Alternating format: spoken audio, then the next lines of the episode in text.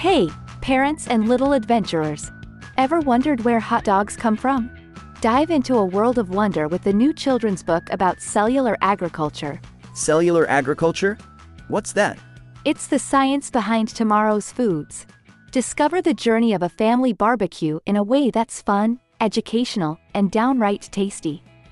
Grab your copy of Where Do Hot Dogs Come From on Amazon today. Yum! The future sounds so delicious. Curious for more? Visit www.hotdog.fyi. Happy reading! Thanks for joining us on the Cultured Meat and Future Food podcast. We're excited to have Dr. Darren Henry as the guest for today's episode. If you're a regular listener, please give us a rating and review on your favorite podcast platform. Before we get started, I wanted to give out a quick shout out to our sponsors, including Radicle Snacks. Radicle Snacks is giving us a 20% discount on their products through the end of October. Use the coupon code FUTUREFOODS on their website at www.radiclesnacks.com. That's the botanical spelling of radical ending in I C L E. Our team is putting together the Cultured Meat Symposium, covering topics within the cell based meat space following the themes of impact, future, and flavor. Speakers at the event include guests from our show, including Lisa Feria from Stray Dog Capital and Paul Shapiro from the Better Meat Co. and the Business for Good podcast, and more. Learn more about CMS 18 and register at www.cms18.com.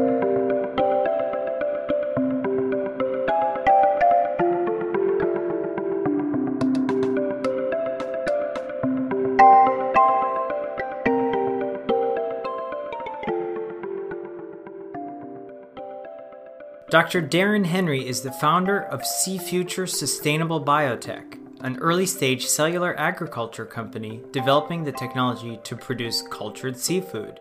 He obtained both his BS in cellular, molecular, and microbial biology and PhD in molecular microbiology from the University of Calgary in Canada. His interest in applying scientific knowledge to solve challenging world problems, along with a background in studying how cells regulate the expression of their genes and how this affects their growth and development, led him to start a cultured meat company. Darren, I'd like to welcome you to the Cultured Meat and Future Food podcast. Uh, thanks, Alex. It's uh, great to talk about cultured meat. Darren, tell us a little bit about your background and how you really got started with cellular agriculture technologies.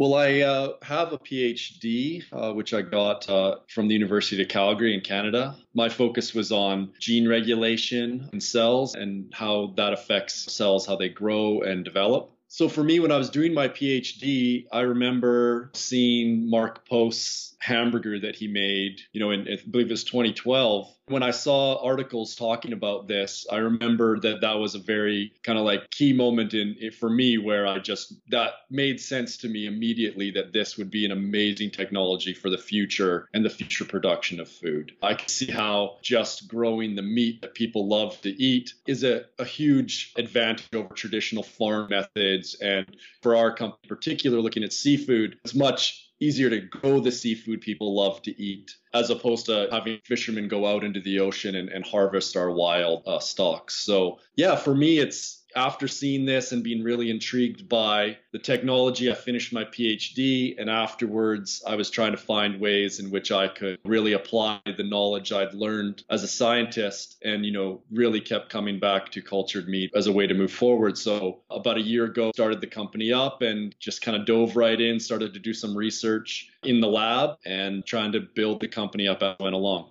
Did you have any experience in food tech before before you started the company? No, I didn't. I was working with uh, yeast in my PhD. You know, there's a lot of similarities between yeast and stem cell work. And, you know, I felt like I could take that knowledge and really, you know, look at food as, as a, a great way to apply, you know, what I'd learned to some real world problems with growing world population, increasing meat consumption around the world, especially in seafood in Asia. I really felt that these are some really serious problems that need to be tackled. And, and it would be a great way to apply a lot of the, the knowledge knowledge I'd learned during my uh, university years. We're starting to see more and more players come into the clean meat space. Uh, what specific element of future food is Sea Future focused on, and how does your team differentiate from others that are in the space? Yeah, so definitely, as we kind of talked about before, and, and as our name, Sea Future, kind of suggests, we're very interested in, you know, producing cultured seafood products. So looking at fish specifically early on, and we're also very interested in, you know, the crustaceans. So you know, shrimp and lobster and crab. You know, very important economic seafood products that aren't farmed or, or really produced in the aquaculture industry. And from a technical point of view, you know, our team is made up of scientists and we are really focused on solving some of the hard science problems that exist at the early stages and being able to actually bring a product forward to market to work on things. And then another thing we're looking at is also trying to work with partnerships with chefs so that as we develop our, you know, minimum viable product and and our early prototypes, you know, we want to try and take our cultured meat and create food products which really appeal to consumers and they're comfortable eating. And we, we feel this is really important as well, is that we want not just focus on the technical side, but also focus on growing our company as a company that really cares about making quality, healthy food for consumers that's great for our oceans and great for our planet, but also, you know, is something that people enjoy to eat and, and really see it as a viable alternative to the seafood they're eating today. So you use the term uh, aquaculture. For someone that doesn't really know what that means, what exactly does that entail? Yeah, so aquaculture is kind of raising fish in tanks or even in the ocean sometimes. I guess it's just like it's the farming of fish that is occurring currently today that is done quite a bit. Atlantic salmon is a species that is very widely farmed around the world and is something that a lot of people consume quite regularly. And there's other species as well that can be aquacultured. I know a lot of, you know, mollusks like scallops or oysters are aquacultured as well. But yeah, it's just the general farming of seafood species. I see. Okay. And then, you know, we hear a lot of negative aspects of that kind of farming or I guess aquaculture. Some of it being like, you know, you mentioned the ocean. Sometimes we hear about different types of dangerous materials like plastics go into the ocean and the fish potentially eat that. We also hear that when people are purchasing in the grocery store, they try to stay away from farm raised fish and they like to, I guess the alternative to that is kind of wild caught fish, I guess. What are some of the main reasons we should be looking away from the, these traditional farming methods and going towards kind of a, a cultured meat alternative for fish? Yeah, so I think one of the big issues with fish in general is that, you know, as much as we do farm it, a lot of the fish people eat today comes from the oceans, which does have a limited supply. And there's tremendous pressure put on our oceans from the seafood that we consume from it. There's lots of species around the world that on the verge of collapse or have collapsed due to overfishing. And one of the things is that if you look at historical wild capture data for fishing, it's very much plateaued for the last 20 years. And all the growth that we've seen in seafood consumption has come from, you know, these aquaculture raised uh, farms. And I think in the future, what we're looking at is there's going to be, even as cultured seafood comes on, I, I still believe that wild caught fish and aquacultured fish are going to play a huge role in satisfying consumer demand. But, you know, we're just trying to provide an alternative which we view as being a bit more environmentally friendly and hopefully also cheaper in the long run because we are not having to deal with large facilities that to raise the fish. There is inefficiencies there having to feed them and then grow a whole fish up and then send it away for processing. So what we're looking at again is just trying to supplement, you know, the seafood industry that already exists today and then eventually start offsetting some of this. But, you know, when you look at the growth of seafood consumption around the world, it's it looks to me that the amount of seafood that we're going to be producing especially in the early years is maybe only going to offset some of that growth and try and relieve some of the pressure placed on our oceans, but, you know, it's not going to solve all the problems right away and we see it as just another alternative for people to get their seafood protein uh, from. Right, and I've heard a lot about the rise in popularity with sushi causing tuna to be more scarce. And so, is there a particular type of fish that you guys are focusing on starting out? Yeah, right now we have been focusing more on just looking at the technology behind how to grow cultured fish. We haven't really picked a species right now. And we do definitely notice that there are species like tuna that are under tremendous pressure. There's also a lot of other valuable uh, fish species that there's difficulty farming them or, you know, they take a long time to mature. And those would definitely be areas that we're interested in working on. But as we move forward, we're also trying to focus on species that are important to the hospitality industry or, or the seafood manufacturing industry so that we're making products that people want to eat and consume. So that's still something we're trying to work out right now. But definitely one of the goals is to focus on some of these highly exploited species that aren't able to be farmed or need to have some sort of alternative source of uh, production. When it comes to some of the challenges from the technology side or even the policy side, how are, I guess, food regulations in Canada compared to the US? And I asked that question knowing that a lot of the Canadian companies that I've talked to in other industries, they really look at North America as their market. But when it comes to food regulation, how is Canada different to the US? Yeah, definitely. We look at it the same as other companies that it is one kind of whole market in North America. A lot of times, what we've heard and what we've seen is that the regulatory process in Canada actually tends to follow the lead in the United States. So, right now, I think the Canadian regulatory bodies are kind of waiting to see what happens in the US with the regulation around cultured meat. And then once that process kind of happens, then they will come in and put their input in. I think a big thing in Canada is that because we are a much smaller market than the US, sometimes you don't want to make judgments prematurely to the US and then have different findings happen and then there being conflict because we kind of essentially are one market as a whole. So uh, right now we're kind of waiting to see what happens in the US and then, you know, usually Canada follows along and makes any adjustments that they see afterwards. But we're very positive about how things are developing so far and it looks like the regulatory hurdles are going to be there, but we feel that they are necessary to make sure that there is definitely controls in place so that the food that is being produced by the cellular agriculture space is is regulated and it's safe for consumers to eat. You're focusing on the core technologies, but I think of seafood like the octopus can regenerate parts of their body, right? And so, from a scientific perspective, does this make it any different in terms of easier or harder to regenerate or develop a cell culture for? Is that something you guys are looking at at all, or does that have an effect?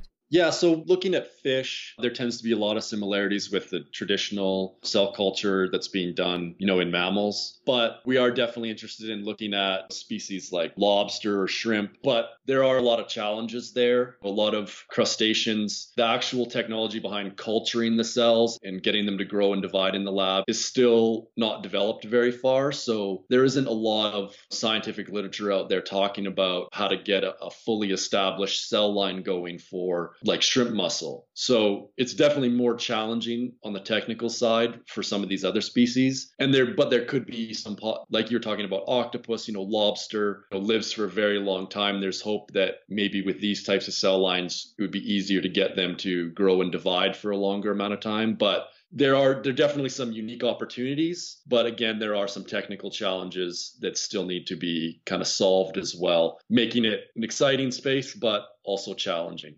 When it comes to creating cultured meat products, right now we're seeing a lot of like ground meat, like minced product versus when we're talking about beef, like a full steak, for example. Is your team working on a product where we would be looking at something that would be ground to start more of like a, I don't know, tuna salad types of mixture? Or would you guys be working on uh, more of like a sushi, for example? Yeah, for us, definitely we're looking at making a product as early as possible. So that would be, as you're saying, almost like a ground fish product. For us, though, part of it is, is as we're developing, we really want to focus on making products that consumers, seafood consumers, would love to eat. And as we go along, so if we get to our kind of ground meat product and we do some testing with it and we find that it's not quite what consumers are looking for, then we're totally happy to move further along the development pathway and start looking more at these structured or formed tissues that are more similar to sushi. From a technical point of view, it's a lot easier definitely to start at that kind of ground meat product. You know, you're not having to go through building scaffolds to put the muscle on and having extra bioreactors to finish the development process. Definitely early on focusing on these ground meat products, but as we move along our end goal is is in the future to get to that point where we can make like sushi for people to enjoy where produced in a very sustainable method as compared to going out in the ocean and harvesting wild tuna that's you know, 50 years old. Right, right. One thing that I like to ask is uh, have you tried any type of cultured meat products yourself yet? Yeah, no, I haven't actually. Uh, the amount of kind of mature fish muscle that I've grown in the lab is very small, and I haven't tried any yet. Definitely hoping to, once we get to that prototype stage, and hopefully we can start working with uh, chefs to make cultured seafood dishes. It'd be very exciting to actually get to taste and, and see what the products can taste like and, you know, what kind of future these products have. Right. And actually, a lot of the stories I've heard of people that have tried it, it's been closely related to maybe a group of 30 people tasting a single meatball type of thing. So cool. So your team started about a year ago, is that right? That's correct, yeah. And so you guys started the company. How has the investment landscape been? And since you started a year ago, have you seen an increase in investor interest since that starting point?